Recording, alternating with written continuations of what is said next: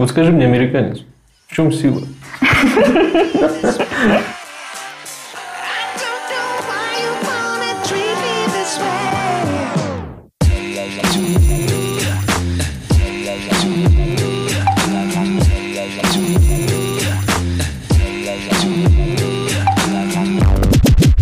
Йоу, всем привет, с вами снова подкаст «Давай на ты».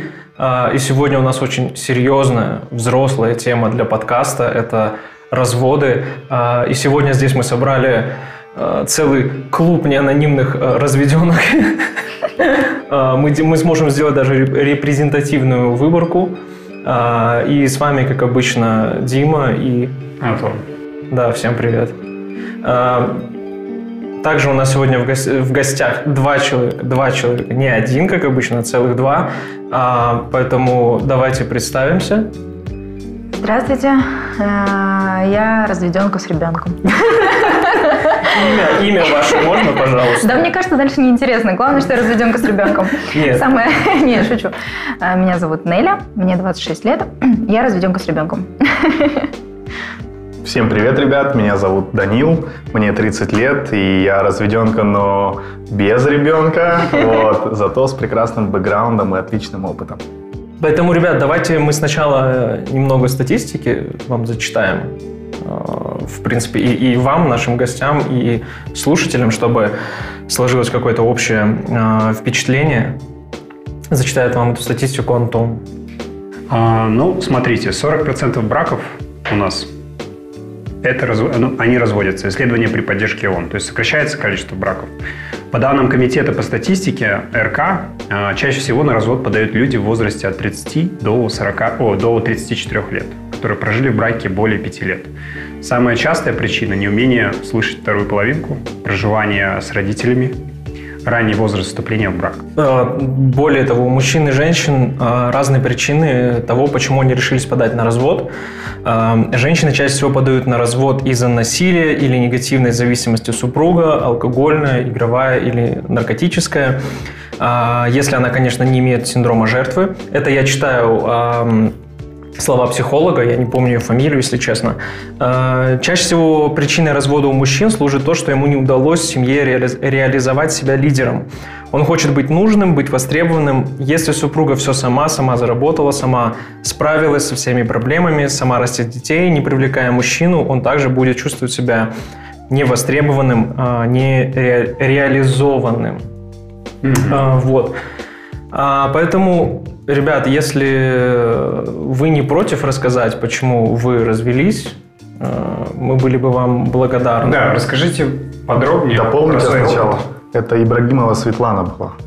Светлана, спасибо вам. Да, ну, надо же все-таки знать людей, которые занимаются такими серьезными вещами, как исследование Института семьи и брака в Республике Казахстан. Вау. Звучало как реклама. Да. У меня в последнее время любая фраза звучит как реклама. Вот. Поэтому, Нель, Начнем Я, с себя, да? Да, а, да. Так, мне понравилось начало вашей статистики, да, и там было сказано первое что? Причины развода. Первая причина развода – это самое частое, это неумение слышать вторую половинку. А, знаете, к сожалению, на мой взгляд, э, слышать половину не умеют мужчины. Ну, в плане того, что э, мужчины не готовы слушать всякие прихоти женщин. Да, то есть э, под каждой нашей прихотью я хочу внимания, я хочу шоколадку, я хочу конфетку, ты мне мало уделяешь внимания, ты где-то гуляешь, э, гораздо больше глубокого смысла. И Мужчины немного этого недопонимают. Но опять же, они недопонимают этого, потому что это не их стихия, да, не по их характеру. Женщина, в свою очередь, не готова понимать, почему мужчина не уделяет на данный момент сейчас время, да, как и так как у нее у мужчины бывает куча проблем с финансами. Тогда, когда женщина сидит там, предположим, дома, да, женщина, ой, мужчина должен думать постоянно о том, где заработать денег. А в итоге женщина обвиняет мужчину, типа, ты мне не уделяешь времени, а мужчина просто в этот момент не думает о том, что ее нужно обнять и поцеловать, потому что он думает о о том, как ее обеспечить. В итоге вот два лба сталкиваются. Она обижается, что ее мало обнимают, он обижается, фиг ли ты мне мозг компасируешь, я вообще не о том думаю, у меня не о том голова болит. Да?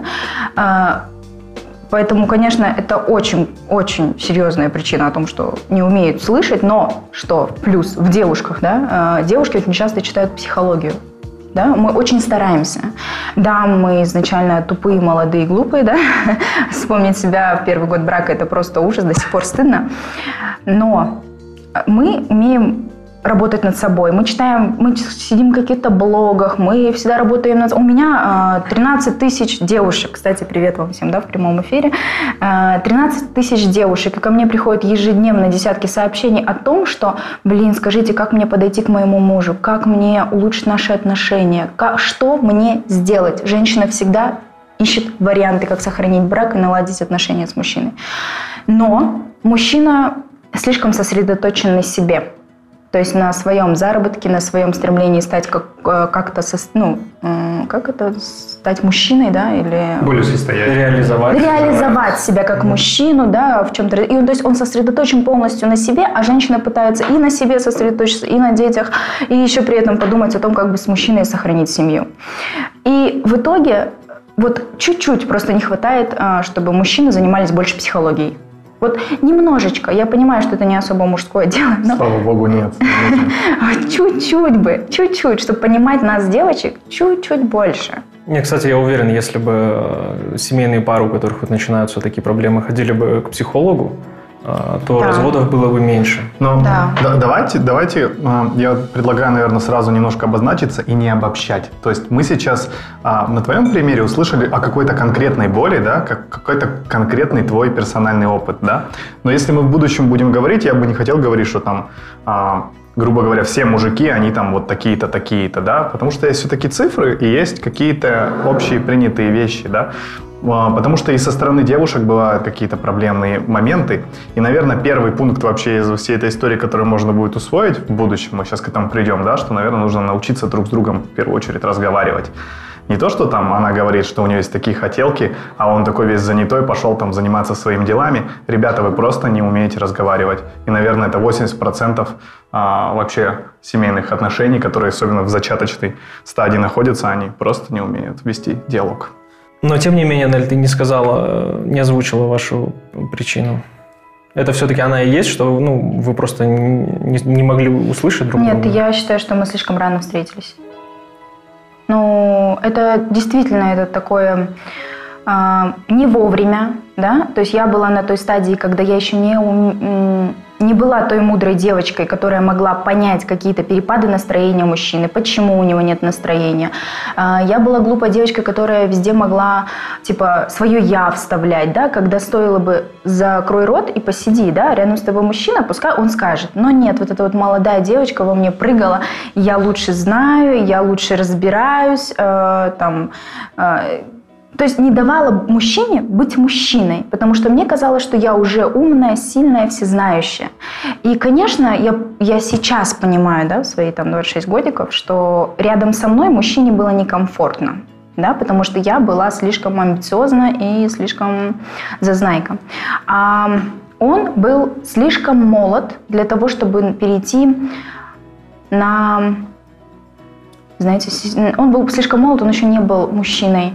Он Вы еще были не... ровесниками? Он меня на год старше, и он э, еще точно не знал, кем он хочет быть, э, как в какой сфере реализоваться, вырасти и вообще. То есть он не знал, кто он еще по жизни. А я вместо того, чтобы его поддержать и направлять или ждать, когда он вырастет, я пыталась умничать и лезть. Все, в итоге, э, если бы я, если честно, я так считаю, если бы я на тот момент была умнее, мудрее. А, и этого мужчину можно было бы вырастить, очень грамотного мужчину. Просто мне нужно быть, было быть мудрее к этой ситуации, ко всей относиться. Так что, в принципе, я считаю, что большинство, ну, большая причина развода нашего, именно конкретно нашего, угу. это моя молодость и глупость. Угу. А как давно вы развелись? Мы официально развелись около года. Но э, к разводу мы уже шли еще год где-то до mm этого. Говоря про себя, наверное, немножко возьму все это абстрагированно, потому что, честно сказать, вот откровенно, я до сих пор не могу понять, как это произошло. Ну, то есть у меня было, был настолько идеально выстроенный мир, в моей вот этой вот замкнутой экосистеме, что когда он начал рушиться, а, для меня это было настолько неожиданно, что я до сих пор не понимаю, как так произошло. То есть я очень много пытался э, понять причину основной причиной. И тут понятно, что это не одна причина, их очень много. И в этом виноваты даже не только двое, как обычно говорят, но виновата в целом система, которая нас окружает. Начиная от экономической, к обстановке в стране, да, заканчивая вообще политикой государства в, обра- э, в области института семьи. И Давай есть... вини во всем государстве. Нет, смотри, а зачем винить? А, ты до этого приводил статистику, и ты видишь, что сейчас 43,6% на 2019 год, где есть полные данные, да, uh-huh. приходится на разводы. То же самое, ты сказала, что у вас, а, вы рано встретились. А, и если посмотреть, опять же, статистику, мы увидим, что раньше был средний возраст заключения брака примерно там 26, причем для девушек 25, чуть раньше, а для парней там ближе к 27-28. Сейчас вот идет ползущий тренд, и возраст заключения брака сдвигается там к 29, 30 и так далее. Вот. В целом количество браков вообще практически падает, и это большая проблема. А, но вернемся опять же к тем же самым баранам, да, то есть я долго пытался понять и анализировал, почему так произошло. Но, наверное, для себя просто ставлю такую какую-то меточку, что ну, произошло и произошло. Жизнь это такая штука непредсказуемая. Случилось и случилось. И из этого нужно просто сделать для себя какой-то основной и классный вывод. И мой вывод звучит так. А, я считаю, что брак это одно из самых лучших вообще вещей, что было в моей жизни. Потому что это реально крутой опыт. Это реально другая а, обстановка, другое ощущение партнера и другое ощущение жизни.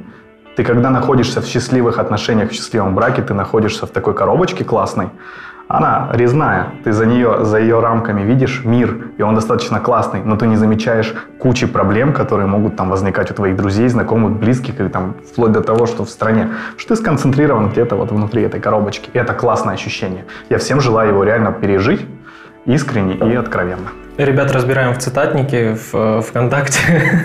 Ауф. Нет, нет, для меня лично интересно, с учетом того, что у меня в основном женская аудитория, да, подписчиц, и я каждый день читаю, опять же, кучу историй именно жизненных. А, и очень редко, очень редко, когда мужчина думает о том, что это какая-то э, своя коробочка, то есть, да, как где он представляет, что это его мирок, где он там может отдохнуть, где он, где э, от, не думать о других проблемах. Если бы мужчины чаще так рассуждали и приходили домой вот с таким отношением к жене, что ты мой маленький мирок теплоты, да, спокойствия моей души, это было бы прекрасно, по крайней мере для моей аудитории. Я сейчас не говорю о своей ситуации, да, э, конкретно о моей, ну, о моей личной жизни, я говорю о общей моих статистике моей страницы.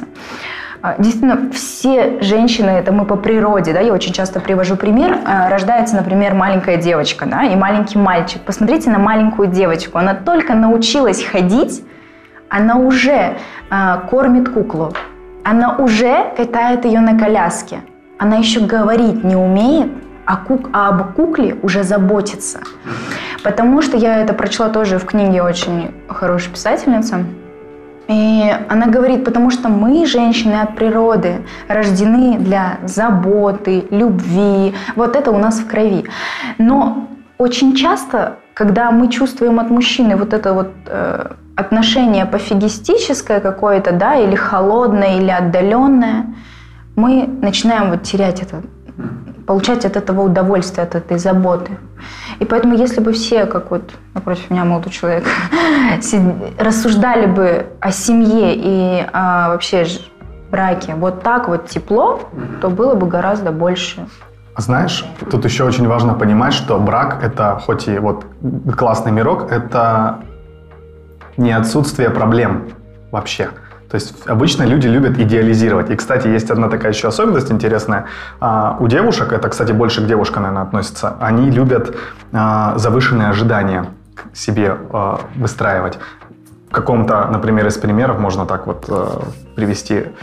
Девушка думает, что она выйдет удачно замуж, за богатого, допустим, либо будет а, содержаться за счет там мужчины, потом происходит какой-то коллапс, да, мужчина начинает э, беднеть, либо что-то с ним происходит, рушатся отношения, стереотипы, как говорится, нет ожиданий, нет разочарований, да, и именно поэтому многие, кстати, э, семейные психологи э, требуют того, чтобы женщина была занята, причем имела свой собственный достаток и доход. Вот. Потому что это позволяет не только ей зарабатывать какие-то там средства, да, и в целом не зависеть от мужчины. Это очень важно. Потому что зависимость вот эта в браке, она жесткая штука. а, она позволяет развиваться также девушке, а, женщине в отношениях, что тоже не очень немаловажно на самом деле. Я хочу, ну, если был намек сейчас на то, что много женщин, кто рассуждает о том, что выйти удачно замуж, да, сейчас это такой стереотип о женщинах очень распространенный. А, я считаю, это вообще неправда. Я уже заколебалась это слушать, да, про то, что да, вы все женщины такие вот, ну, алочные, да, либо ищете себе хорошего хахаля, удачно. Нет, Честно, нет, девочки. А, большинство, конечно, есть отдельные особи, да, которые изначально а, выросли на понятие «мне не нужна любовь», «мне не нужно ничего, кроме сумки Гуччи». Ну, грубо говоря, да. Все, и вот они с 15 лет растут вот только с этим понятием, и они даже не ищут отношений для любви. Они изначально, у них включается чувство симпатии к мужчине только после того, как она увидела его доход. Все, это уже другие особи женщин. Э, но девочки, обычные девочки, да, э, честно, нам все равно. Я, я когда выходила замуж, э, я помню, был такой период у нас с мужем, я вот так пришла к нему и говорю, мы будем с тобой, хочешь, мы пойдем вот сейчас будем жить вот в этой будке. Была одна комната отдельная вообще в черном там виде, там негде было толком спать. Я сказала, все, мы пойдем с тобой туда спать, не переживай. Вообще, это было не проблема. Главное, пожалуйста, родной, давай ты будешь мне уделять больше времени, давай мы с тобой что-то сделаем, давай поработаем над отношениями. Будем жить, где ты захочешь, давай уйдем вдвоем. Поэтому финансы – это не первое для девушки. Для девушки, для девочки. Но это очень важно для семьи, потому что пока у вас есть, а, грубо говоря, средства на существование, да, у вас нет проблемы с коммуналкой, нет бытовых проблем, и вы не, не думаете о том, на какие деньги купить, грубо говоря, там, куртку зимнюю, да, а если еще и дети появляются, это мы здесь сидим, мы такой средний класс, middle plus, да, э, категория людей. А если взять регионы и в целом температуру по больнице, это большая проблема. И когда девушка долго находится в отношениях с одним мужчиной, и он говорит, ты дома сидишь, борщи готовишь, конечном итоге она теряет квалификацию, и она чувствует, что она становится для общества менее нужной. Ей очень тяжело потом выйти обратно после разрыва отношений, социализироваться, начать строить карьеру, там, не знаю, зарабатывать Нет, это и да, так далее. конечно. Нет, Я больше женщина... к этому хотел именно сказать. Да, работать женщина в любом случае должна вообще. То есть я тоже всем, всем, всем всегда советую, хоть куда-нибудь выйдите, для того, чтобы хотя бы пообщаться с женским полом, зарядиться женской энергией, конечно. вообще пообщаться с людьми. Это, конечно, да. Данил, скажи, пожалуйста, а как давно ты развелся? Слушай, ну уже практически три года скоро будет, а, по-моему. Если честно, особо не считаю, но можно посмотреть запись в Фейсбуке. Она одна из самых популярных была, где мы такие радостные, такие, «Эй, это наше свидетельство о разводе». Потому что я считаю, что даже расставаясь, нужно быть, оставаться человеком. Вот, и мы, в принципе, пообщались, поняли друг друга, и как бы это там сложно не было, все, мы а, полюбовно разошлись. При этом стоит отметить, что в отношениях мы были около семи лет. Даже mm-hmm. где-то, может, чуть больше. А в браке? В браке чуть больше года. Обычная статистика тоже, да, заметили, да? 10 лет встречаются, год в отнош... Э, год как будто что-то происходит. Да, именно как будто ну, после росписи. Мы, мы жили вместе на самом деле. А... То есть еще и жили вместе? Нет, да, ну мы, мы как, как семья были, просто мы не были там. А после росписи резко что-то изменилось? Вот интересно, что. Интересный что? факт. Ну, вроде просто роспись, да, или просто документ. Но почему большинство разводов происходит именно после заключения брака, примерно через год, пол, полтора? Для меня психологически кажется, это такая интересная отметка. То есть многие говорят, что значит штамп в паспорте? Нет, важно. Господи, как Для женщины значит? особенно важно. Не только для женщин. Знаешь, если мужчина переходит эту границу, когда он делает своей женщине предложение, да, он как бы психологически подтверждает свои намерения. То есть для меня, например, это был такой тоже фактор важный. Я как бы хотел обусловиться и сказать, девочка, я не дурю тебе голову, я хочу быть как бы угу. официально вместе. Это да, круто. Вот. То есть, потому что есть же еще такая очень важная особенность, она называется совместно нажитое имущество. Да? Вот. Во Франции, кстати, очень интересная есть фишка. Говорят, что там, если э, женщина прожила с мужчиной 10 лет в браке, и потом они развелись, мужчина должен ее дальше содержать до конца ее дней. Супер! Причем, Франция, да? Да. Девочки. Причем интересно, что содержание включает туда а, походы к парикмахеру, походы к зуботехнику, ее отдых, путешествия по Европе и так далее.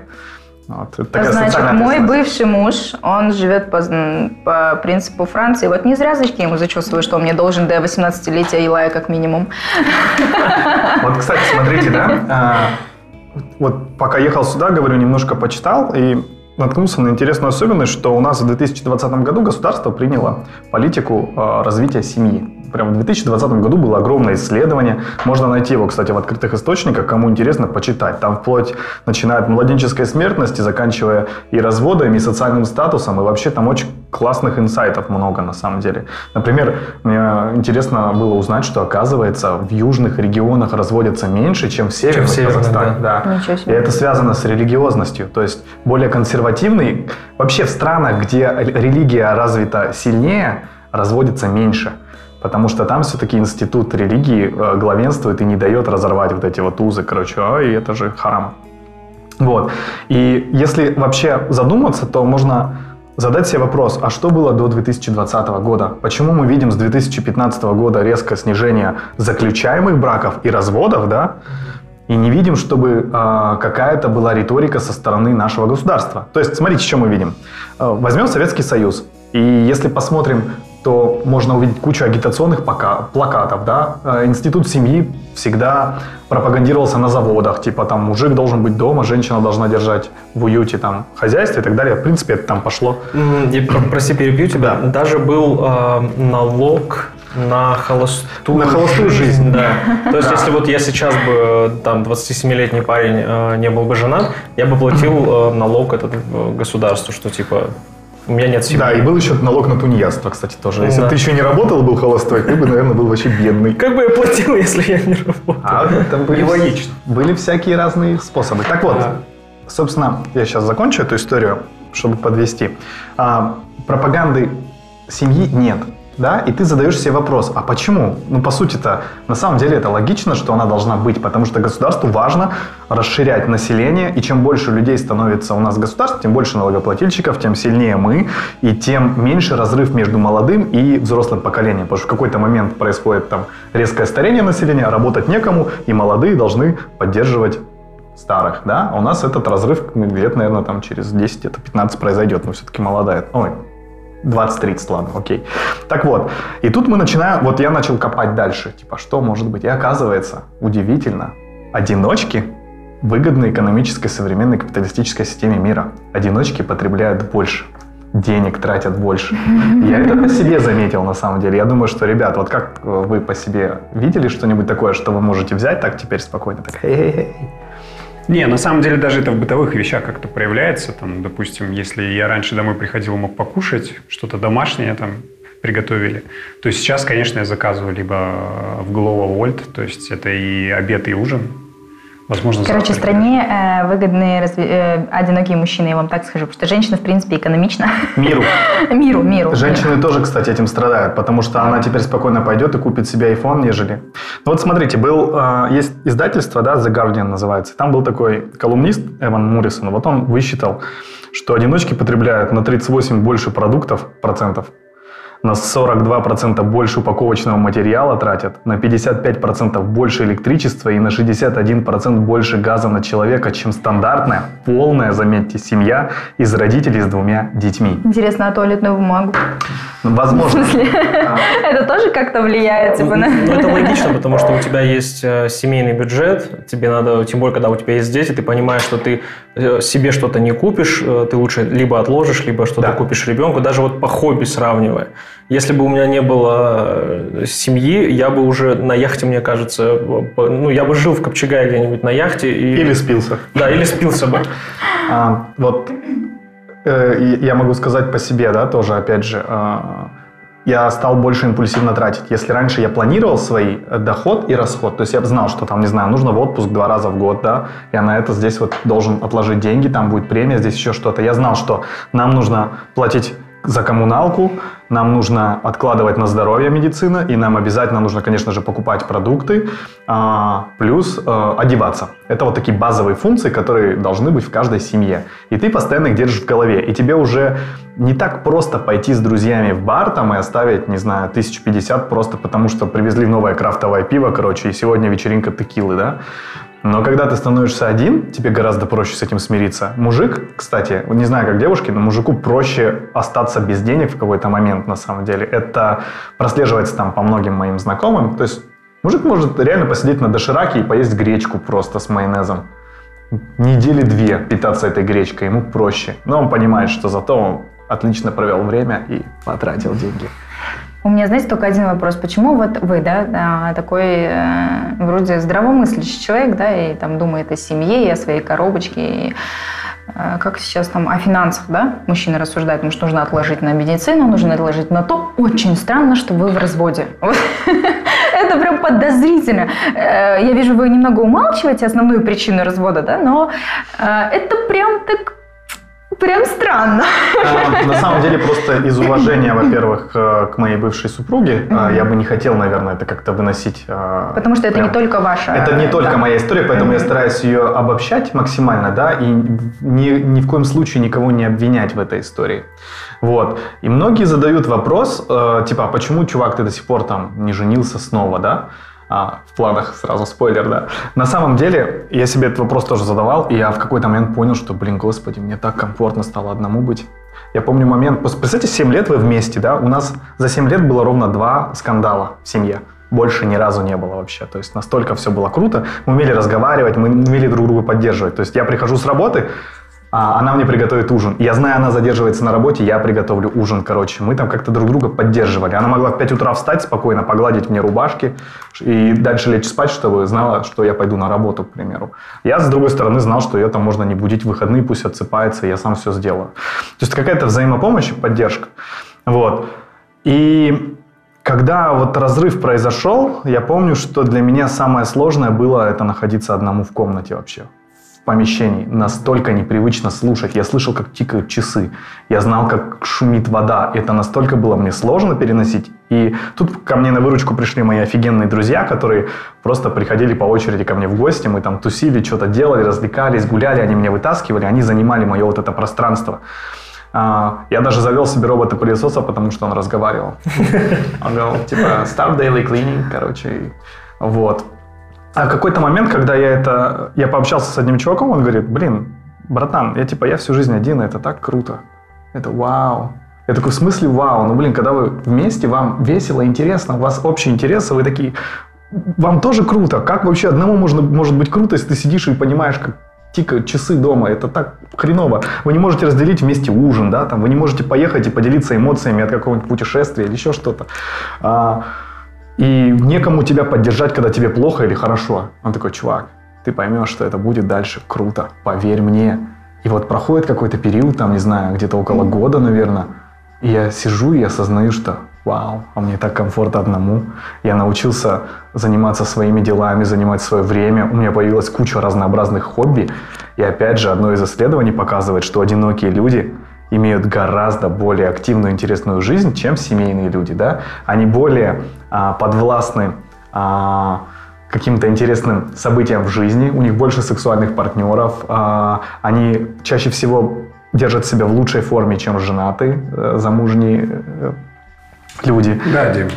И, кстати, знаешь, что я тебе скажу, Дим? Идеально. Еще одна особенность есть, я потом, если надо, даже достану, короче. Есть исследование, которое показывает, что наличие брака никак не улучшает качество жизни.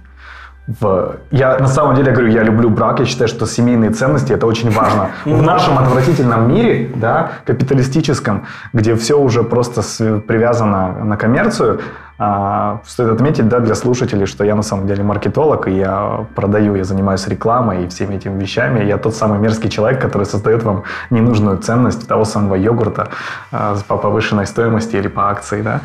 А, вот, и в общем, короче, как-то так. А у меня к вам вопрос, знаете, такой важный, который, думаю, будет интересен э, девочкам. Э, вот вы считаете, вы помните, говорили про статистику о том, что э, в странах, где религия более развита, э, разводов гораздо меньше, ну, как понятно, что из-за религии, да, из-за того, что разводиться нельзя. Как вы к этому относитесь?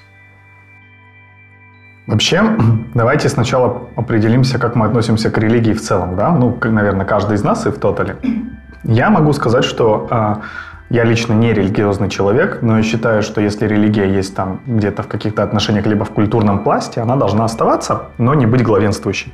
Всю жизнь религия была как четвертая форма власти, которая, в принципе, помогала управлять людьми. И, наверное, в данном случае э, в разрезе брака это хорошо – потому что это сдерживающий фактор. А, Министерство статистики Казахстана приводит э, пример классный. Они говорят, смотрите, в период 2019-2020 год количество разводов сократилось почти втрое. Все таки вау, мы идем светлой дорогой в светлое будущее, да? А оказывается, просто была же пандемия, и людям было неудобно ходить э, и совершать бракоразводные процессы. Просто не было. И сейчас, наверное, и они говорят, что на самом деле сейчас, короче, будет отложенный всплеск заключения брака, но я думаю, что это будет нам иметь обратный эффект. И вот, да, карантин был сдерживающим фактором, да, то же самое религия, это сдерживающий фактор. И чем больше и дольше мы людей держим между собой, тем, наверное, лучше. Просто учитывая тот момент, что э, выросло количество домашнего насилия, то есть э, в марте было 12 с лишним э, тысяч заявлений о домашнем насилии, в апреле их стало уже порядка 20 тысяч. То есть вот эти браки, о, разводы, они просто отложились на, вот, грубо говоря, сейчас. И мне кажется, что летом это количество просто ну, взлетит. Но у меня вот, Нель, к тебе вопрос. Данил сказал, что сейчас ему абсолютно комфортно одному. Как к, к тебе? А, я такой... то, есть, то есть чувствуешь ли ты себя свободнее или наоборот? Я такой человек, я в принципе, я всегда счастлива. Вот я не знаю, Дим, ты знаешь меня 10 знаю. лет, да? А, я не преувеличиваю. Я реально всегда счастливый человек. Вне зависимости от обстановки, от финансов, там, что бы в моей жизни ни происходило, я крайне счастливый человек. Просто каждый день спасибо, что вот день есть. Вот солнышко светит, друзья. Это, в принципе так. Я в принципе такая. Поэтому и в браке я всегда была счастлива, да. Конечно, когда уже были слишком натянутые отношения, но это отдельная история, да, были а, тяжелые моменты. Но все остальное время я счастлива была. Я, для меня брак тоже, как и для вас, что-то такое, вау, это счастье, это гармония, это взаимопонимание, это вместе гулять, это вместе спать, это вместе развиваться, все вместе. Дво, э, для меня, короче, это счастливая жизнь вдвойне. Одна я... сатана. да, да, да, муж и жена одна сатана. Вот. Э, но когда я развелась, в принципе, я тоже счастливая. А, то есть я счастлива и так, и так. И не могу сказать, я еще, еще что мой плюс, я люблю быть, вот у меня, кстати, недавно были такие разговоры, у меня подруга не может быть одна. Вот знаете, вот она не была замужем, ей 20 год, но она не может быть в одиночестве. Вот я даже не мог, я такого никогда не встречала. Ей нужно с кем-то лежать, ей нужно с кем-то болтать, ей нужно через день с кем со мной видеться. Кинестетика она, видимо, вот, такая, короче. Вот. А я, я как и с людьми комфортно себя чувствую, так и без людей одна я тоже комфортно себя чувствую. Для меня, в принципе, а, единственное, что вот сейчас это будет такая Конечно, опять же, да, женщине по природе э, нужно за кем-то ухаживать. Ну, не нужно, а хочется. Мы так проявляем свою женственность. И в любом случае у меня, я работаю в коллективе, в котором есть э, девочки от 20 до 45 лет. Да, даже до 50 лет. И мы все девочки у нас есть в разводе и замужние. Э, и в любом возрасте приходит момент, когда девушка, девочка, женщина хочет о ком-то заботиться. Она хочет, чтобы ее обнимали, целовали, чтобы с ней были. Заводит кошку. Да. Поэтому рано или поздно, как бы мне не было комфортно одной, я прекрасно осознаю, что я будущая жена. Все, я не рассматриваю себя как девушка, которая будет там гулять, шляться до какого-то там 50-летнего. Вот, нет, я будущая жена, я будущая мама, я для этого... Э, в этом моя сущность женская. Да, не сложилась с мужем, но это не беда. Я встречу, значит, э, э, либо другого человека, либо еще как-то. Но в любом случае я жена и мать. Все, по своей природе. Строите себя мужика, которому все нахрен никто больше не нужен. Я вообще нормально сама живу. Нет, я девочка. Поэтому и так, и так счастлива, и в любом случае, как бы все не сложилось, в любом случае буду счастлива. Скажи, пожалуйста, вот Даня сказал, что он в хороших отношениях сейчас, да? Со своей бывшей супругой? Вы знаешь, мне вообще интересно. Я в лучших отношениях со своим бывшим мужем. А, у, по идее, у нас с ним идеальное сложение характеров вообще, в принципе. А, он спокойный, я немного вспыльчивая где-то могу быть. И то я сейчас у него научилась этой спокойности за все годы брака. А, то есть мы в прекраснейших отношениях. Он полностью обеспечивает Илая, а, когда зарабатывает деньги, мне скидывает, естественно. А, то есть, когда мне нужно куда-то погулять, он может посидеть с сыном. На выходные он папа с пятницы по понедельник, чтобы вы понимали, 3-4 дня. Он отец, и не такой отец, типа маме своей отдал, там, и сам нет. Он из тех, кто помоет жопу, поможет справиться с запором, э, подстрижет ногти, он научил его спать без памперсов, он научил э, его ходить в горшок, он научил его первый раз э, входить в туалет, в большой туалет. Э, то есть он отец таких, каких я. Ну, я ранее не встречала таких пап, поэтому у нас с ним идеальные отношения, прекрасно друг друга понимаем, просто, опять же, вот говорю, э, не вовремя мы немножечко встретились. Знаешь, что у тебя очень большой шанс, э, что у тебя может история вернуться на круги своя, согласно, опять же, статистике. Что сходится, да? Да, потому что на самом деле тут играют два сложных фактора, которые мы не любим озвучивать в публичных обществах, да, и как бы вообще. Первое – это возраст, который не останавливается, всегда идет. А второй очень важный фактор – это наличие ребенка. Да. Вот, это на самом деле два таких сложных противовеса, которые играют против там, дальнейших каких-то сложных отношений. Потому что даже по себе я сейчас скажу, а, я там пытаюсь как-то общаться с какими-то девушками и так далее, и, наверное, а, около 60% девушек, с которыми приходится контактировать, у них есть дети. Вот, это прям тенденция. Очень много, опять же, разводов, но это, в принципе, не, не, не секрет. И касательно того, одинок, не одинок, страшно становится, что каждое вот это свидание, так сказать, оно превращается реально в собеседование. То есть у тебя с годами становится меньше вот этих эмоций, меньше угу. гормонов, и ты больше прагматически под, ищешь себе партнера, а, спутника по жизни, реально партнера, с которым вы как раз-таки бы не, надо, не раздражали бы друг друга. И, Устраивали во всем, да? Да, Комфорт. Есть люди, да, которых там раздражает, что там кто-то крышечку не закрыл на зубной пасте, да, и вот чем больше у тебя этих загонов с, с, по мере взросления происходит, тем сложнее тебе дальше связать новые отношения. Потому что у каждого эти загоны свои, и, господи, вот вселенная должна как-то схлопнуться, да? да. Ну вот, кстати, вот это, это вот ужасно. бытовуха, она зачастую и убивает отношения в плане, что ну, типа, вот вы с человеком общаетесь, встречаетесь, вы вроде какое-то время пожили вместе, потом брак, и оказывается, что там он стульчак не опустит, или э, она там где-то мусор оставит, еще что-то, и вот, вот эти мелочи постепенно накапливаются, и вместо того, чтобы, э, вот опять же, та причина большинства разводов, что супруги не умеют говорить друг другом. Ты об этом не говоришь, ну, зачастую люди не говорят об этом, что их это раздражает, они типа просто исправляют, как им нравится, и потом вот эти все мелочи накапливаются, и это есть другой фактор в этом. А, чтобы такого не было, должна быть влюбленность. Когда ты придираешься каждой, каждой мелочи своего партнера, ты Но просто... Э, это больше не придирки. Это... Ну, это твое, да. То есть это, это э, раздражающий тебе, фактор. Да, это раздражающий фактор. Он Хорошо. Кормится. Но когда... Вот вы помните эти, эти чувства в 19? Когда ты влюблен, да? Ой, это, это, это школьная нет, любовь, да, это вообще... Да там на пофигу вообще, что он делает, как он одет, как он закручивает, закручивает ли он стульчак. То есть, когда ты любишь искренне человека, когда ты испытываешь теплые, родные чувства к человеку, ты со временем принимаешь его такие мелкие недостатки. Ну, как для тебя это недостатки, а для него это его качество, да? Ну, вот такой он просто. И когда ты любишь человека, ты просто как-то это смягчается. Ты не относишься да. к этому так вот. Но с годами степень вот этой вот э, да, симпатии, да. она переходит. Я ее называю, кстати, ну типа э, любовь все равно она какая-то краткосрочная, потому что это все равно влияние гормонов на наши там мозговые mm-hmm. рецепторы, нейромедиаторы, да. А, и в конечном итоге я считаю, что любовь в правильном ключе должна эволюционировать в уважение к партнеру. Да. И вот как раз таки уважение и даже, знаешь, не умение разговаривать, а поиск компромиссов. Это вот самый важный фактор, годами, который должен... Да. да, то есть, типа, ладно, он не закрывает эту гребаную а, зубную пасту, да, но она, извините меня, тоже там э, да, бросает руличек на этот, на люстру, и вы такие, блин, а ты такая, ты такой, ну окей, это наши демоны, и мы будем их э, держать при себе. И вот еще одна причина, которой не умеют, мне кажется, пользоваться современные молодые семьи, когда они клянутся э, перед алтарем, да, когда вот стоит этот вот работница Ракса, и играет музыка. ЗАГСа.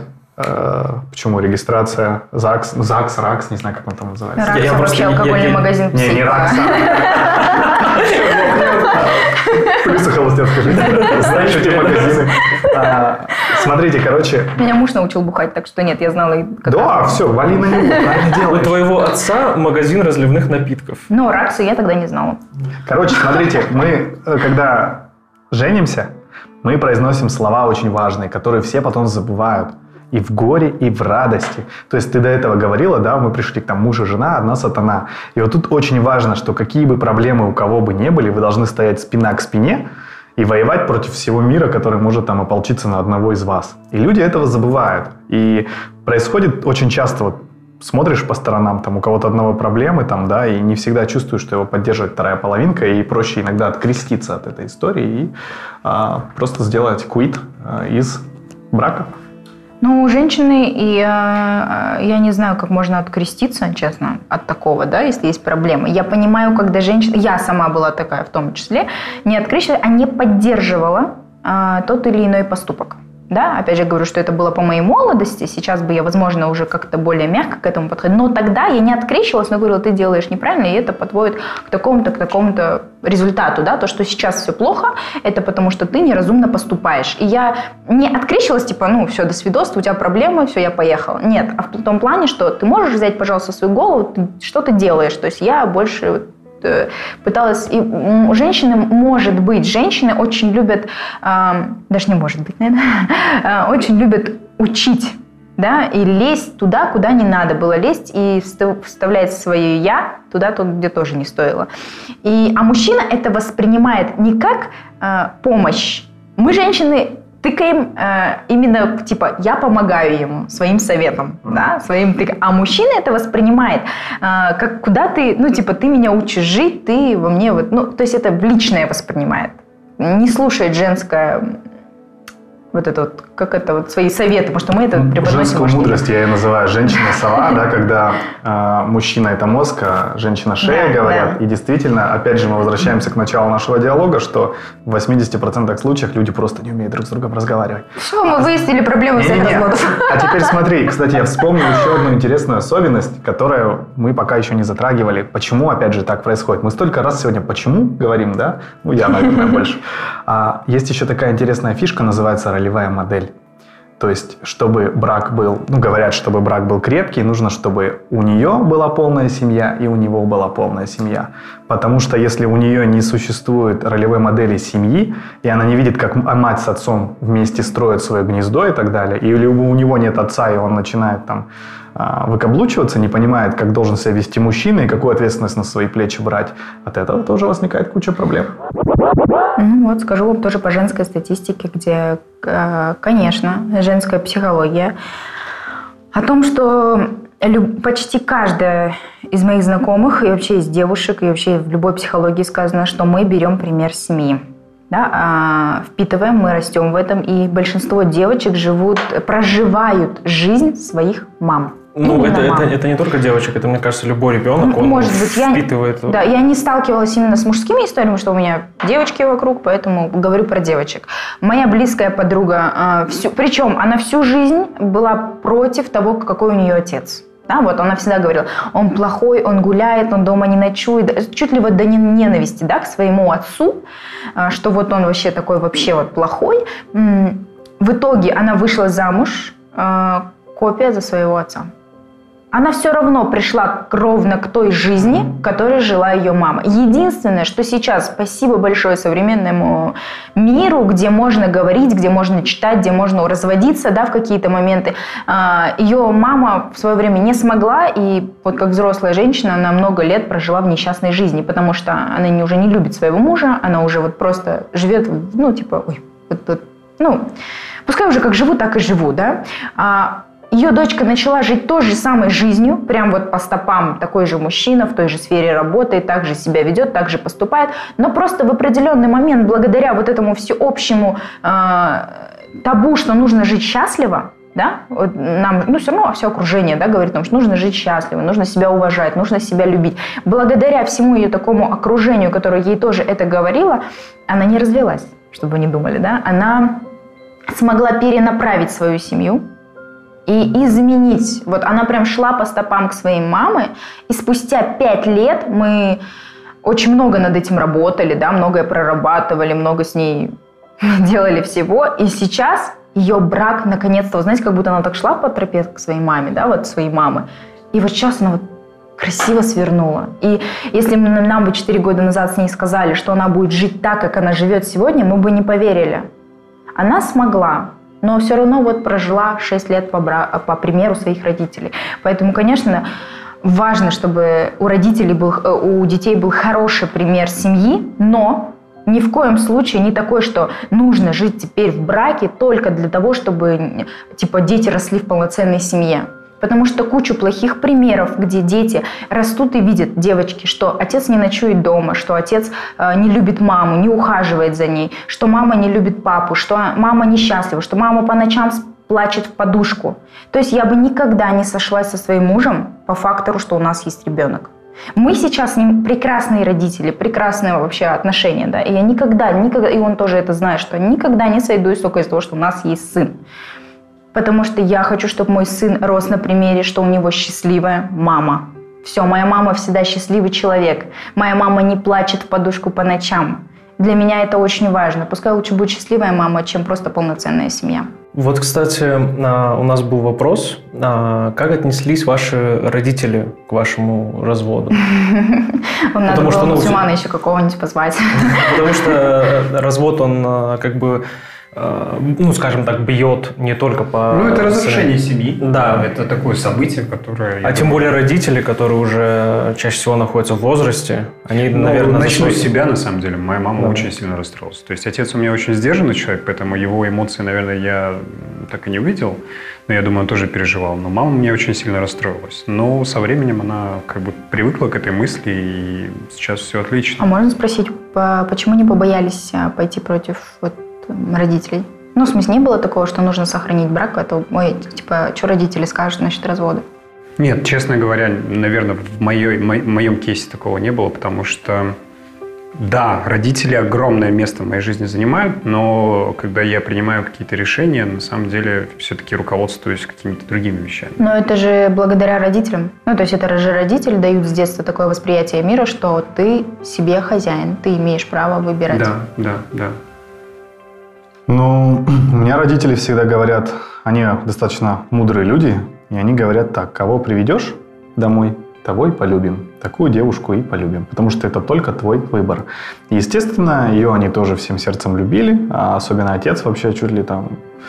Ну, в общем, а, они достаточно болезненно в какой-то момент это все дело а, перенесли, и, может быть, даже где-то обида там есть какая-то, потому что она там не попрощалась, как-то это все прошло так сумбурно, вот. А, но, как бы, опять же, это решение было за мной, вот, на самом деле, инициатором развода был я в конечном итоге. То есть это уже был, был ультиматум. Я говорил, либо делаем так, либо документы на развод. Вот, поэтому... У меня родители такие, хочешь замуж выйти? Выходи.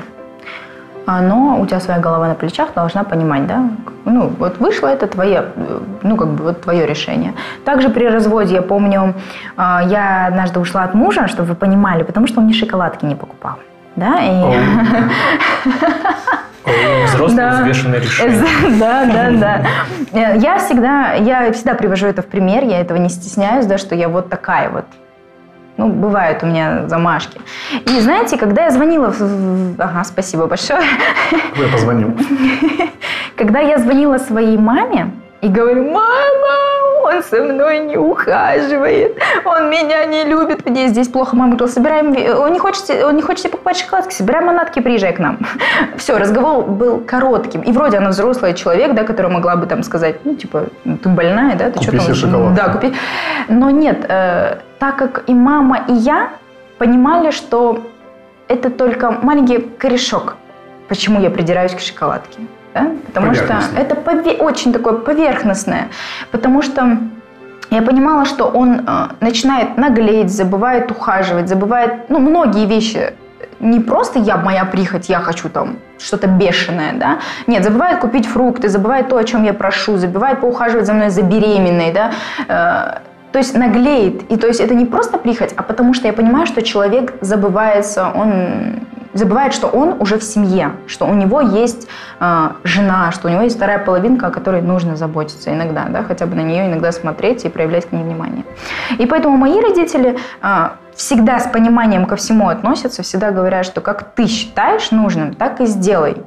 Это только твое ощущение мира и жизни. Жизнь моя, и ощущаю свой мир только я по-своему, да. И, как я считаю, это любое решение, любые последствия моего решения, это только мое. Чтобы ко мне после моего развода не пришло, это я заслужила, да. Поэтому все нормально, и родители за, и...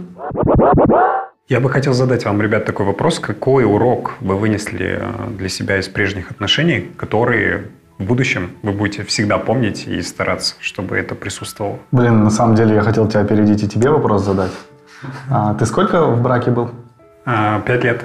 Тоже серьезный срок на самом деле. О, у тебя год, да, был где-то?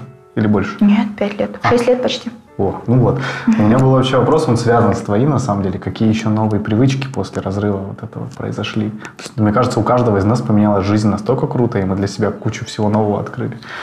А, вот, но отвечу сначала на твой вопрос. И мой вопрос, э, на твой вопрос ответ простой. Я считаю, что брак и совместная жизнь – это очень круто. Очень круто, и нужно к этому стремиться в будущем все равно. Ну, Никак касаемо иначе. вопроса Антона, э, какие уроки вот ты э, вынесла из этого брака, которые ты потом будешь перелоцировать на, может, всю свою жизнь или будущий брак? Вообще я так Может быть, ты шоколадки больше никогда просить не будешь? Да. Буду просить еще больше.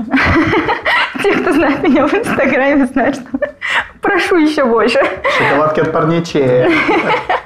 Э, Я вообще очень помудряла после развода. Вот, Знаете, я вообще такой благодарный человек. и Я безумно рада, что я вышла замуж, что я родила сына, что я развелась. Даже если нас судьба сведет с моим мужем, да, или там с другим мужчиной, неважно, как сложится моя жизнь, а, тот опыт, который я получила, это нереально круто.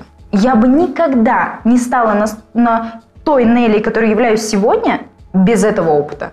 Я была бы до сих пор той малолеткой, которая считает, что во всем права, э, во всем пытается быть умной и, ну, глупенькой какой-то выскочкой, да, и, и вообще очень круто. При том, что я вообще не понимаю, когда мне девочки говорят, о, я боюсь остаться разведенкой с ребенком. Очень много приходит подобных сообщений, очень много, да, то есть они, они не думают о том, что они живут несчастливы, что они не любят своего мужа, что они его не хотят. Я вам скажу, 80% жен не хотят своих мужей, потому что у них столько накопилось на них обид, что они их уже ни в сексе не хотят, нигде не хотят. Они радуются, когда они уходят на работу. И когда я спрашиваю, зачем вы так живете, для чего? А да, типа, кому я нужна буду сейчас разведенка с ребенком, да еще что родители скажут. Да, то есть у них страх комплексы. И, ребят, ну да ну, да какая разница, кто что скажет. Какая... Если вы проживете сейчас еще 5 лет, ненавидя своего мужа, и оглянетесь, 10 лет так проживете, оглянетесь назад, вы же будете думать о том, как дерьмово прошла ваша жизнь. Да лучше остаться разведенкой с ребенком и кайфовать от жизни. При том, что ребенок это так... Да, реально. Это, ребенок это счастье. Короче, я считаю, что в любом случае вышли замуж – счастье. Развелись – значит, это был огромный для вас опыт. Значит, вы будете после этого еще мудрее, еще счастливее. Выйдете замуж снова – по-любому выйдете и тоже будете счастливыми. Все, других вариантов не дано. Все, что в жизни к вам приходит – ваше.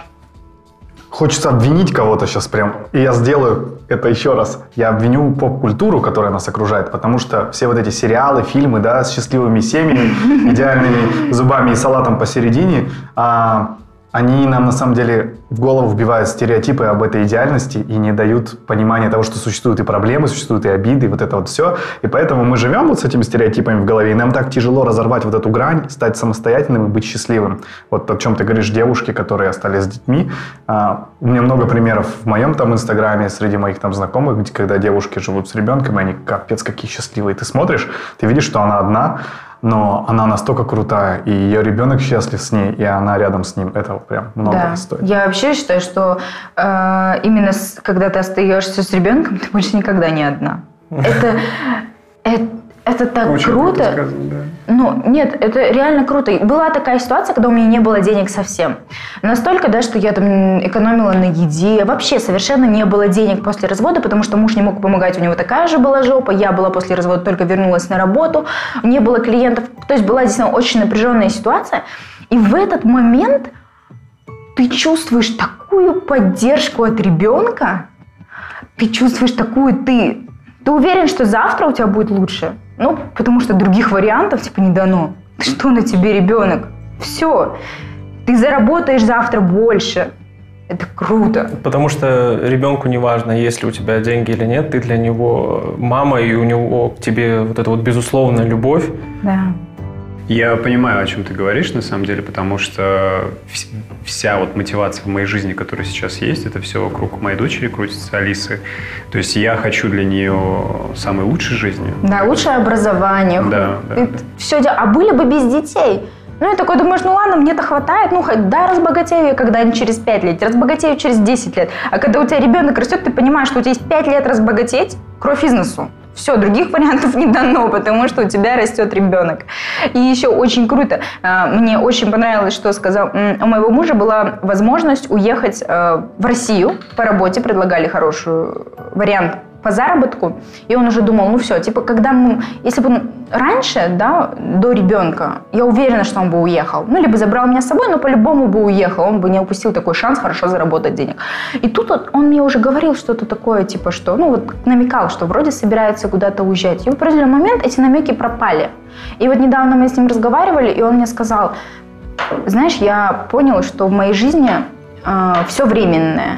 Вот Сегодня один заработок, завтра другой, сегодня один бизнес, завтра другой. Все временное. Даже мы с тобой развелись, да? То есть, говорит, все в моей жизни временно. Но я, говорит, понял, что сын – это единственное, что у меня постоянно. И этот бизнес, который зовет с хорошим заработком в другой стране, он сегодня есть, а завтра его нет. А года, которые ему я пропущу из-за этого бизнеса, ну, сына, да, года, они не вернутся. Вот он, взрослый, то есть да, как ребенок круто влияет вообще на семейную жизнь, на мужчину, на вообще на все. Потому что я вот это вообще всего говорю именно девушкам, которые боятся, э, делают аборты, очень много кто, да, э, боятся. Тоже мне приходит очень много сообщений по поводу того, что помогите, что делать, да, делают аборты. Э, девушки, которые живут несчастно и боятся развестись, потому что у них есть дети, и для них это, типа, кому я нужна. Ребенок – это всегда супер. Но вот э, раз уж мы про детей заговорили, как развод э, отразился на ваших э, да, детях? Это очень ну, вообще, вопрос. в принципе, как вот э, этот момент объяснить ребенку? Потому что вот э, я по себе сужу, я рос без отца, и мои родители очень рано разошлись. Ну, в смысле, рано, когда мне там был буквально год, наверное, или два, и типа его в моей жизни вообще не было. Я опять же чуть возвращаюсь, на мне это немного отразилось в плане э, все мои друзья и знакомые, они все старше меня.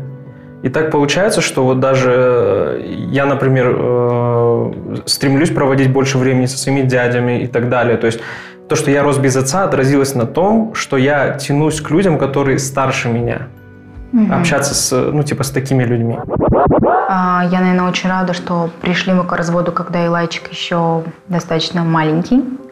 Потому что взрослому ребенку очень трудно объяснить, почему мама с папой больше не вместе. А, мне очень повезло, что Илай сейчас еще такой маленький, и мы уделяем ему оба очень много времени, также проводим время втроем. Да, обязательно, чтобы ребенок чувствовал, что нет никакого негатива между мамой и папой, там, да, что что-то вот есть свое семейное, чтобы он пока чувствовал. Но первое время было такое, что у меня сердце разорвалось. Клянусь, когда Илай мне такое говорил, а где папа? Все, у меня в этот момент темнело в глазах. Я не знала, как это объяснить. Ну, то есть я, я не могу, опять же, я не могу пойти через себя и только по вот этому принципу, что ребенок сейчас мне бьет по больному, да, пойти помириться с мужем, да, это не исправит нашего семейного положения, да. И, но и объяснить ребенку неизвестно как. Но со временем я поняла, что если ребенок, видимо, маленький, он умеет приспосабливаться. И, в принципе, он прекрасно понимает все и очень... Он знает, когда он с папой, он знает, когда он с мамой, он может спокойно сказать, папа, хочу там в зоопарк, мама, папа, Илай, да, все. Знаешь, все понятно. Мама с папой Илай собираются, едут в зоопарк. Все. То есть ребенок осознал, что такое бывает.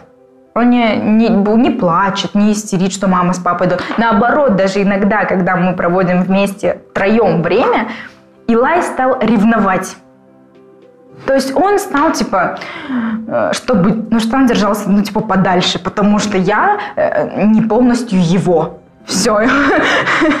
То есть ему, я поняла, что Илаю в какой-то момент стало удобно, что папа отдельно, мама отдельно, потому что когда он отдельно с папой, папа с ним играет, все, папа полностью его. Когда он отдельно с мамой, мама полностью его. То есть все супер. А когда мы втроем, то папе-то нужно поухаживать и за мамой, да, где-то, и, и мне нужно там, ну, разговор как-то поддержать. То есть все, э, внимание Илая расфок... рас... не буду сейчас говорить это слово, чтобы не позориться долго, да, но вы поняли, расфокусируется. Но, но на самом деле вот этот, эм, то, что вы поддерживаете отношения и тут э, Илай общается с отцом, это в принципе эм, классно в плане того, что, э, опять же, я по себе сужу, э, в детском садике, когда эм, заходил разговор про мам и пап, э, типа, когда спрашивают, а твой папа кем работает? Я такой, типа, у меня, типа, нет отца. И дети такие, как А, это нет, ну короче? да, это вот- Я такой, типа, ну, блядь, нету, я, типа, без него рос. Но я это восприняла как данность, типа, что, ну, нету и нету, типа, что мне, блядь, с этого-то? Это Э. огромный пример вот сейчас девушкам, да, чтобы я очень знаю много девушек, которые показывают свой характер и запрещают общаться с отцами из-за своих личных обид, да, из-за каких-то, из-за того, что она обиделась, видите ли, на а, папу ребенка, начинают, нет, я ему не дам с ним видеться, да, он плохой, он плохой для тебя, как Да, муж, но для ребенка но он не плохой отец. плохой отец. Ситуации Жень- разные бывают, мне кажется. Жень, нет, если, конечно, если там он бухающий, да и, да, знаете, бывает и бухающий отец, который хочет быть хорошим отцом, да, который готов, может, даже бросить пить ради ребенка, если женщина будет мудро от- к этому относиться и преподносить информацию, как-то воспитывать его, говорить, ты будешь приходить трезвым, ну, вообще говоря. Мне кажется, мудро это уже обратиться к органам опеки, которые смогут зафиксировать факт того, что человек, там, допустим, перестал употреблять наркотические Да. вещества на определенный срок, он постоянно отмечается и хочет исправить свою жизнь. да. Отдаваться эмоциям в данном случае это уже не логично. И еще, э, единственное, есть вариант, да, конечно, когда папа э, сегодня, вот у мужчин я не знаю, но опять, же, может, это вина изначально мам, которые изначально начинали запрещать с ребенком видеться, и со временем отец сам начинает видеться раз в неделю, потом раз в месяц. Я, конечно, в таких ситуациях всегда советую, ставьте ультиматум. Либо ты отец каждые там, выходные, да, например, э, либо ты должен быть отец постоянный, либо ты исчезаешь совсем. Потому что мужчина расслабляется. Очень много кто из мужчин, у меня вот из клиенток, очень много кто рассказывает, что он такой приехал раз в неделю сначала приехал к дочке, потом он приехал раз в месяц, потом последний раз он пропал на 7 месяцев. Через 7 месяцев явился, вот он я папа. Знаешь почему? Так тоже не бывает. Скорее всего, потому что у него начались новые стадии отношений, да.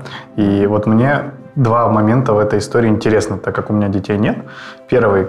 А, Мне кажется, что в такой ситуации а, каждый родитель начинает баловать ребенка по-своему, что не очень хорошо сказывается на воспитании, как мне кажется.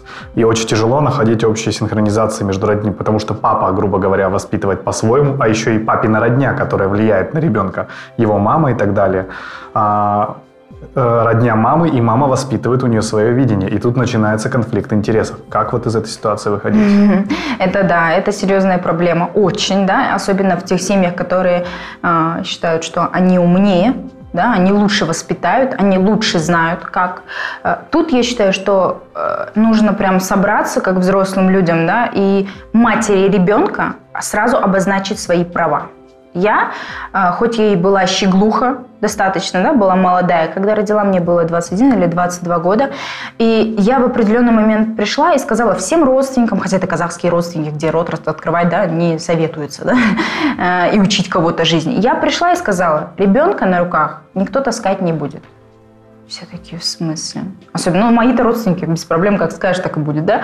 И такие, ты что? Я говорю, я вам сказала, вы сейчас придете, на 20 минут его натаскаете, он к рукам привыкнет, а я потом не посрать, не поссать, извините, сходить не смогу, потому что он будет плакаться и просить у ребенка. Все, если вам не нравится моя политика, рожайте других, пожалуйста, внуков и их воспитывайте. Это мой ребенок, я точно... Вы бабушки, дедушки, которые будут баловать, которые будут играть с ним, но я мать. Я обозначила границы, где будет мое воспитание. Единственный, кто может вмешиваться в воспитание ребенка, мой бывший муж. Он отец. Все, остальные бабушки, дедушки, никто не должен нам тыкать, как воспитать ребенка. И даже сейчас спасибо Нурсултановской маме, вообще, хотя у нас было очень много конфликтов с ней, но она до сих пор спрашивает, Нель, а можно ему вот это, вот это? До сих пор он говорит, или она говорит, мама, извини, мама тебе сказала не надо. Все, Илай, пожалуйста. Все. Функция плохого полицейского, да?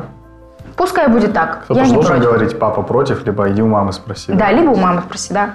Ну, я к этому нормально отношусь. У вас как? Как вы боретесь с этим? А, ну, на самом деле все сложно, да, я это прекрасно понимаю. Более того, я бы хотел вернуться к тому моменту, когда ты говорила, что э, как дети к этому относятся, ну, угу. то есть к э, разводу. Да? Для меня, допустим, это было очень сложно в разводе именно этот момент, что Сколько я... было дочки? А, дочке было два года. Маленькая. Ну, то есть она маленькая, но я тебе откровенно скажу, я сейчас даже не знаю, как ей сказать, потому что, ну, то есть, да, скорее всего, она догадывается, скорее всего, она понимает, что, ну, что-то не так в отношениях. Но я до сих пор не знаю, как сказать правильно, донести, да, до ребенка, что, что вот твой папа живет отдельно, твоя мама живет отдельно. Она очень часто задает вопросы, там, папа, ты куда уходишь? И в этот момент, отвечая, там, я иду к себе домой, я понимаю, что у нее какой-то такой диссонанс в голове возникает, что он не, недопонимает, почему это происходит. Потому что она может там видеть, что там, я не знаю, мама с папой какой-то ее подружки в садике приходят вместе и забирают ее вместе. Почему, допустим, мы по отдельности забираем? Вот тут очень важно, это ошибка, большая ошибка, не договаривать ребенку. Сколько mm-hmm. бы ребенку не было лет, я никогда не вру и лаю. Mm-hmm. Вот как оно есть, так оно есть. Ребенок пускай растет с правдой, ему так будет легче, нежели а, вы хотите ее защитить вот этим вот недоговариванием, но она в своей голове создает большие проблемы. Да. Да? Она обманывает себя, она надумывает себе какие-то свои причины. Она верно, просто, вот это, вот так, вот так. А если бы вы конкретно сказали, дочь, вот давай, ты у меня взрослая, ты у нас взрослая, мама, папа, сядь, ты у нас взрослая, умничка, мы тебя очень любим, да? Запомни, у тебя есть и мама, и папа, которые, для которых ты вся жизнь. Но у нас с мамой так сложилось, что нам пришлось разъехаться. Мы больше не живем вместе. Но ты будешь и с мамой, и с папой. Не переживай. Все, у маленькой девочки все границы встанут на места. И ей будет гораздо легче с этим расти. Она будет легче воспринимать этот мир правильно, без, не создавая в себе какие-то комплексы того, что у нее непонятные отношения с родителем. В какой-то момент отношения с родителями станут в секунду понятными. Даже банально тот момент, когда у нее в садике кто-нибудь спросит, э, она скажет, ну, типа, вот отдельно живут, а почему? И она не знаю. И, а а если... дети же такие, ну, Она довольно ж, да. жестокие существа, и э, ну, в смысле другие дети начнут на комплексах играть, еще что-то. А она и... будет комплексовать. Она, да, может, может да, начать комплексовать да. и но, опять же, если она... Потому что она не знает правды, поэтому она будет комплексовать. Потому что она не будет знать, как... Вот если ей задали кто-то в садике вопрос, да, она не будет знать четкого ответа. А когда ты не знаешь четкого ответа, ты начинаешь комплексовать и стесняться. А если вы ей в лоб говорите правду, то и когда ей кто-то в лоб чужой подойдет и спросит, она тут же без сомнений скажет, мои родители разошлись, но я живу и с мамой, и с папой. И тем все. более, что, что ребенок, это же он, он, он это все воспримет да. как, как норму. Ну, то да. есть, и другие дети почувствуют ее уверенность да. в этой позиции и никогда больше не поднимут этот разговор. Идеальную картину мира прям обрисовали такую. Мне кажется, на самом деле все это очень глубоко и сложно. Да. И мы так, так дергаем сейчас за ниточки, и я даже немножко загрузился, потому что тема, на самом деле, она вообще за рамками этой комнаты, за рамками этого разговора, она очень важна и сложна для вообще всей нашей популяции человечества. Наверное. Спасибо большое моей маме, что а, у меня, кстати, я выросла с отчимом. А, у меня не было никогда родного отца. Я его не знаю, не знаю, кто он. Единственное, что знаю, что он дунганин по национальности, по так как узнаю это по фейсу в зеркале, да, что, ну, там далеко не русская, да. У меня папа русский, мама русская, и вот, ну, я вот такая вот, да, и только это выдает. А, я выросла с отчимом, Золотой поэтому... человек. Да, ну скажите, ну вот все, Обожаю. кто знает моего отчима, это считают лучшим мужчиной просто, который может быть. Я даже хотел, чтобы он моим отцом стал. Да. До сих пор хочу, но это... Вы бы знали, это просто... Это пример мужчины, пример отца, это просто, ну, просто невероятно. И поэтому я такая многогранная в этом плане, что э, я вроде выросла с отчимом, но у меня никогда не было ощущения того, что я росла с отчимом. Да? Мой отчим дал мне два образования, купил машину, купил квартиру и обеспечивает свою тещу полностью, чтобы вы понимали, да, живет с ней больше, чем с женой. То есть он такой готовил мне с 6 лет завтраки, и до сих пор, мне уже 26, он мне готовит котлеты и приносит домой замороженные, чтобы я не умерла с голоду. Поэтому мой отчим, то есть я вроде осознаю, что я выросла с отчимом, но никогда не чувствовала никакой малейшего сомнения, что это мой отец. И поэтому я считаю, что э, Поэтому как я не думаю, что вот все должен быть мама, папа, ребенок. В жизни бывают всякие случаи. Да. Все. И в любом случае, опять же, главное, чтобы был счастливый, счастливый человек. Все, если ты будешь счастлив, все будет хорошо. Моя мама построила такое отношение, где э, счастливый, просто должен быть счастливая мама, счастливый папа, счастливый ребенок. Вне зависимости, все вместе они, раздельно они и так далее. Главное, счастливый человек по жизни. А, ну вот у нас еще вопрос есть, э, он, он к тебе обращен. Я так вам А, больше всех говорю. В плане, бывало ли такое, что, например, зна- познакомилась ты с парнем каким-то и так далее, и у вас все хорошо, вы общаетесь, но в какой-то момент он узнает, что у тебя есть ребенок, О, это моя любимая тема. и, Слушайте. все, и он пропадает, убегает, говорит, что нет.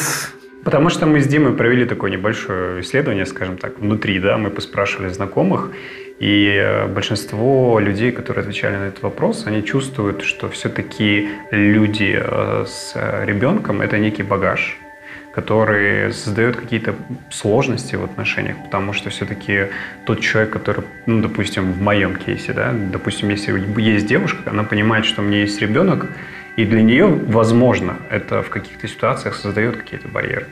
Чужой ребенок есть чужой ребенок, есть такая поговорка. Это да. Вот, опять же, я выросла с отчимом. Оказался чужой ребенок лучше всех детей. Э, Ну, вообще, очень крутой вопрос, потому что мне вот так же, я и тем, темы поставил, у меня на эту тему были, да. Ребята, нет такого понятия, особенно со стороны мужчин. Я вам скажу честно, я когда знакомлюсь с кем-то вообще, даже если это непредполагаемый будущий парень, неважно, с кем бы я ни знакомилась, я в первые 30 секунд могу упомянуть, что у меня есть ребенок. Я никогда в жизни даже не э, на секунду не было такого, что ой, ну типа сейчас он, ну как типа сообщить, что у меня есть ребенок? Нет, ребята, я мама, я счастливая мама, просто вообще. Вы должны быть... э, и знаете, очень круто, что те мужчины, которые за мной ухаживали, вот, видимо, чувствуют мою легкость к этому, да, либо как-то вот, я не знаю, это, я думаю, что мужчины большие эмпаты, которые очень чувствуют энергию женщины, отношение ее, настроение ее. Поэтому спасибо вообще всем, кто во мне в моей жизни встречался. Я ни с кем не встречалась после мужа, но были ухажеры. И а, ухажеры как-то звучит так нагловато. Ну ладно. Были мужчины, которым я была симпатична. И Никогда не было такого, что наоборот, скажу, оплачивали там и садик, и хотя при этом ни разу ребенка не видели. Я, кстати, не позволяю видеться ребенку с какими-то мужчинами, потому Вообще что, тяжело впустить а, в свою жизнь мужчину еще по... потому что мужчин, у моего сына есть А. отец. Я не могу позволить себе, чтобы мой сын увидел меня с каким-то временным мужчиной, пока я не выйду замуж.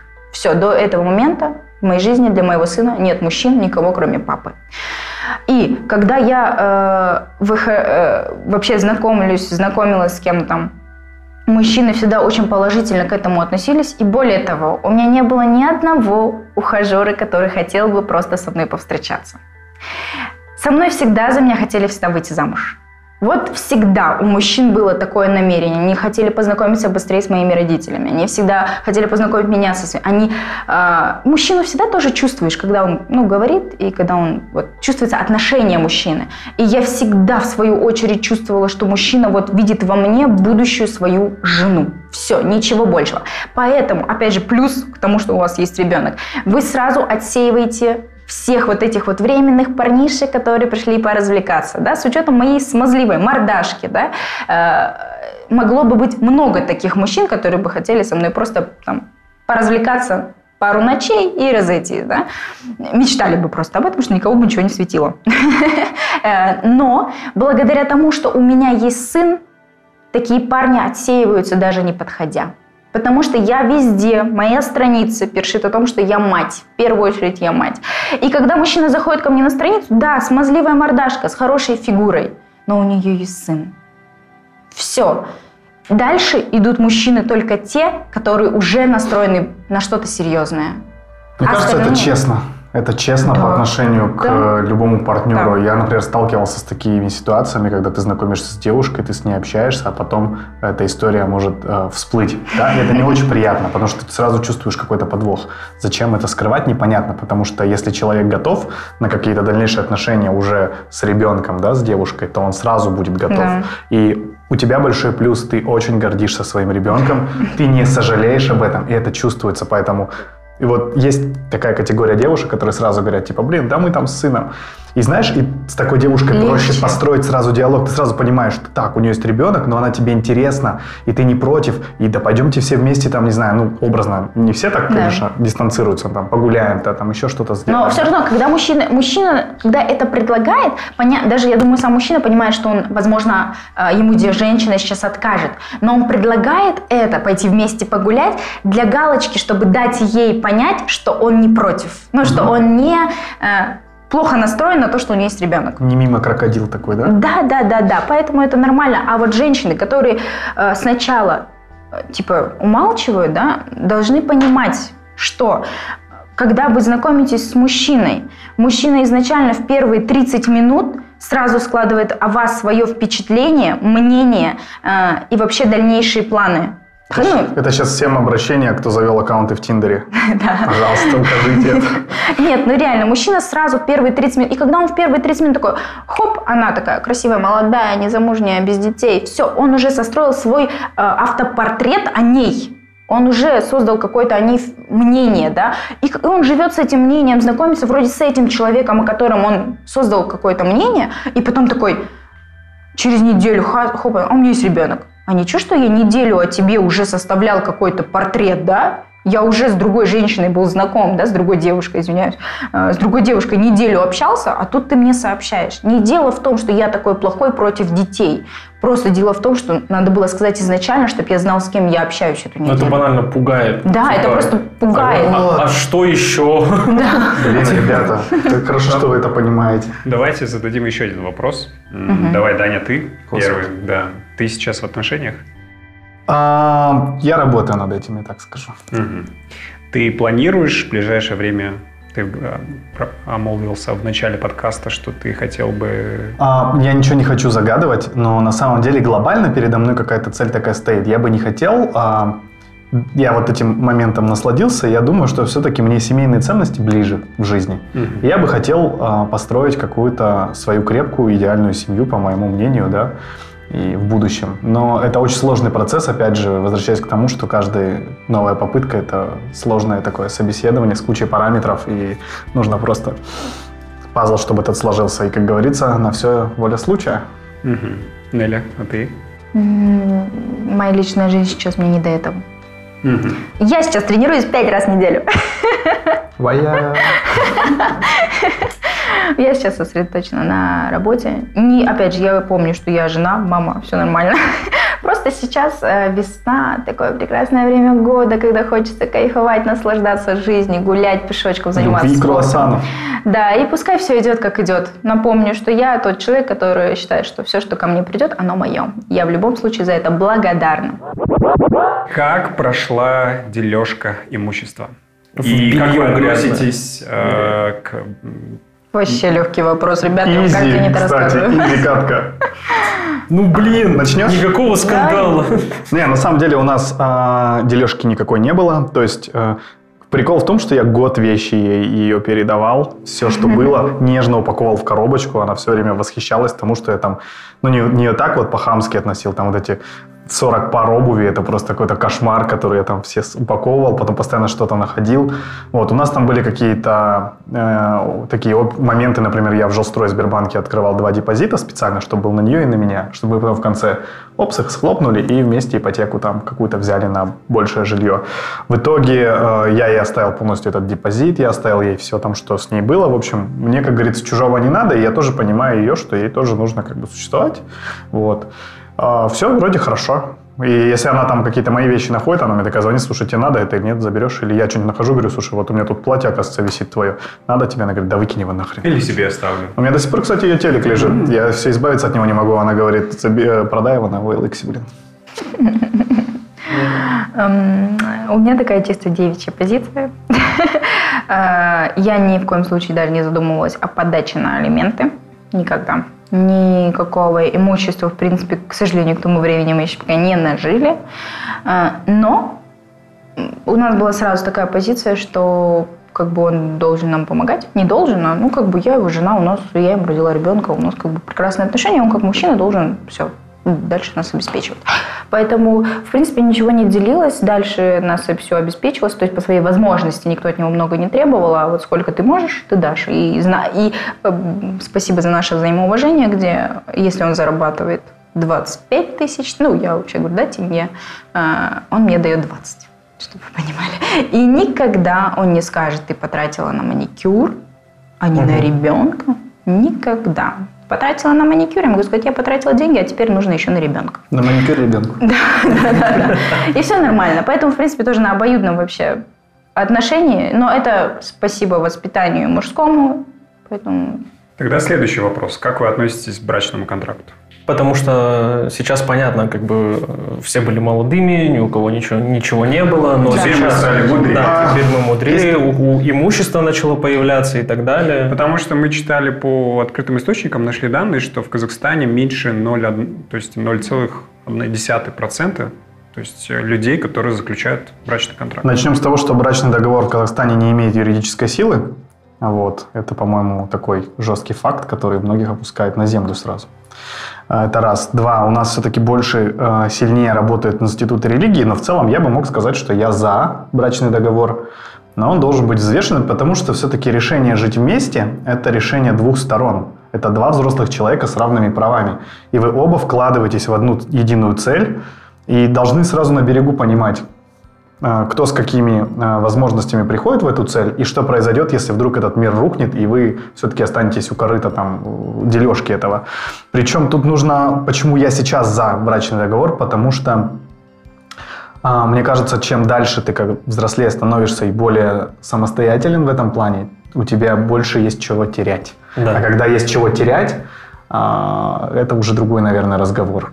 Тем более, когда ты заработал на это Ну, типа, э, сам, Типа каждая минута твоего, твоей жизни, да, там, не знаю, томления в офисе, зарабатывание денег, деньги не даются из воздуха. Это, конечно, весело и прикольно, но тоже нужно понимать, что ты тратишь свою жизнь на то, чтобы заработать эти деньги, чтобы эти деньги потом у тебя, грубо разве, отжались. извиняюсь, а разве не делится только тот, когда вы в браке? Совместно нажитое, да, Да. но есть такие интересные моменты. Например, а, вы зашли в брак, а, у него была квартира, и вы хотите расшириться. Вы ее продаете, докладываете еще денег.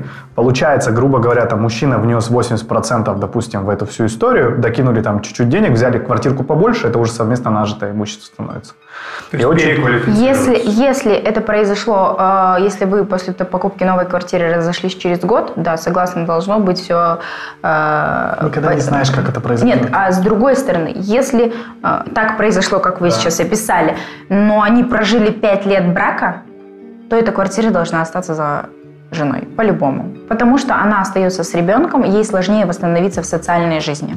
Давай тогда внесем хаоса в эту теорию и просто посмотрим такую историю, что она изменила ему. Жестко, причем там какая-то история произошла, он этого не подозревал, да. И почему? И тут сразу полярность э, отношений. Это мы такие все радостные, а, мы так классно рассошлись со своими Да, супругами. всех а люди морду да. друг другу бьют, угрожают и поджигают себя на лестничных площадках. Извините меня, это страшная вещь. Вот, кстати, это одна из причин, почему в принципе браки никто не хочет заводить. Типа, мы как бы и так же живем, все окей, ты самостоятельный, я самостоятельный, да, там, разойдемся, вали нафиг, ты знаешь, что с этим делать. Вот. Поэтому я думаю, что ситуации разные нужны, и поэтому лучше, ребят, ну, типа, если вы можете, давайте договоримся на берегу. И тогда Нет, родственники не Если будут про приходить. контракт, да, по-любому. Я тоже считаю, что если про контракт, то, конечно, стоит. Но при, э, при условии, что когда вот есть такие не, нечестные пары, неравномерные, когда есть а, мужчина уже был очень обеспечен, а девушка только пришла, еще ничего не имея. Да? На этом условии я считаю, что по-любому нужно составлять брачный договор.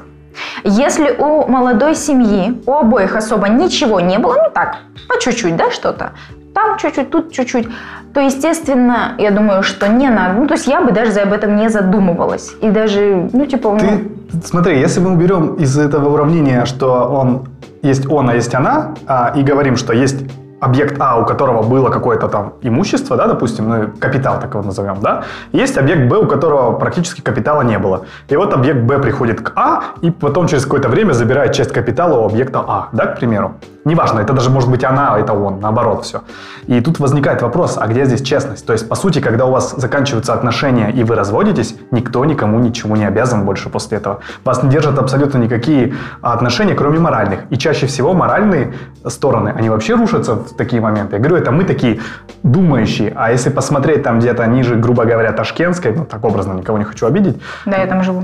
Ну, Я тоже. ну вы же понимаете... э, Да нет, шутим, ладно, все нормально. О чем я говорю, да, регионы и так далее, где немножко другая ситуация в э, социальном плане. В таких, в таких примерах я считаю, что все играет роль количества прожитых лет.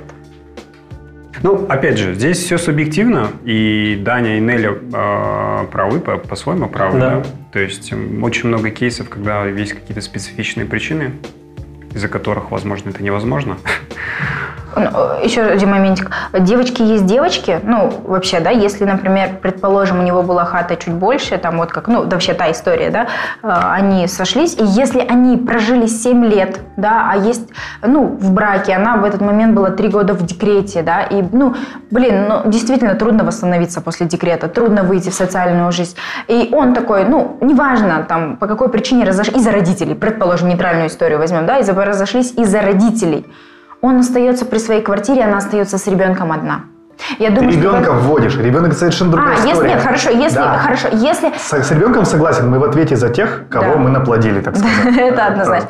Да, без ребенка, я думаю, что мужчина просто должен просто из эм, чувства воспитанности немного помочь. Никто не говорит отдавать ей всю хату, да, потому что они там прожили 7 лет. Но тут тоже история такая, что мужчина может э, сказать, типа, ну, типа, с чего? Это Ну, все а я, то, что типа, мы 7 лет прожили там заработал. вместе. И типа, Разве ну- ты- Нет, делить квартиру, я говорю, не надо в таком случае забирать у нее всю хату, но помочь ей где-то восстановиться в жизни после развода.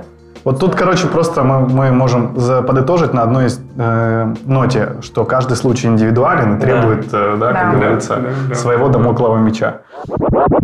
Ребят, это был подкаст «Давай на ты». Сегодня у нас были очень крутые гости, мы обсудили очень важные темы. Этот выпуск получится у нас, наверное, самым длинным, э, но мы на это и рассчитывали. Э, Надеемся, что вам было интересно, э, поэтому спасибо, подписывайтесь, ставьте лайки, где это возможно. Если вы расскажете нам о нас вашим друзьям, мы будем, будем вам благодарны. Напоминаю, в гостях у нас были Данил, Неля,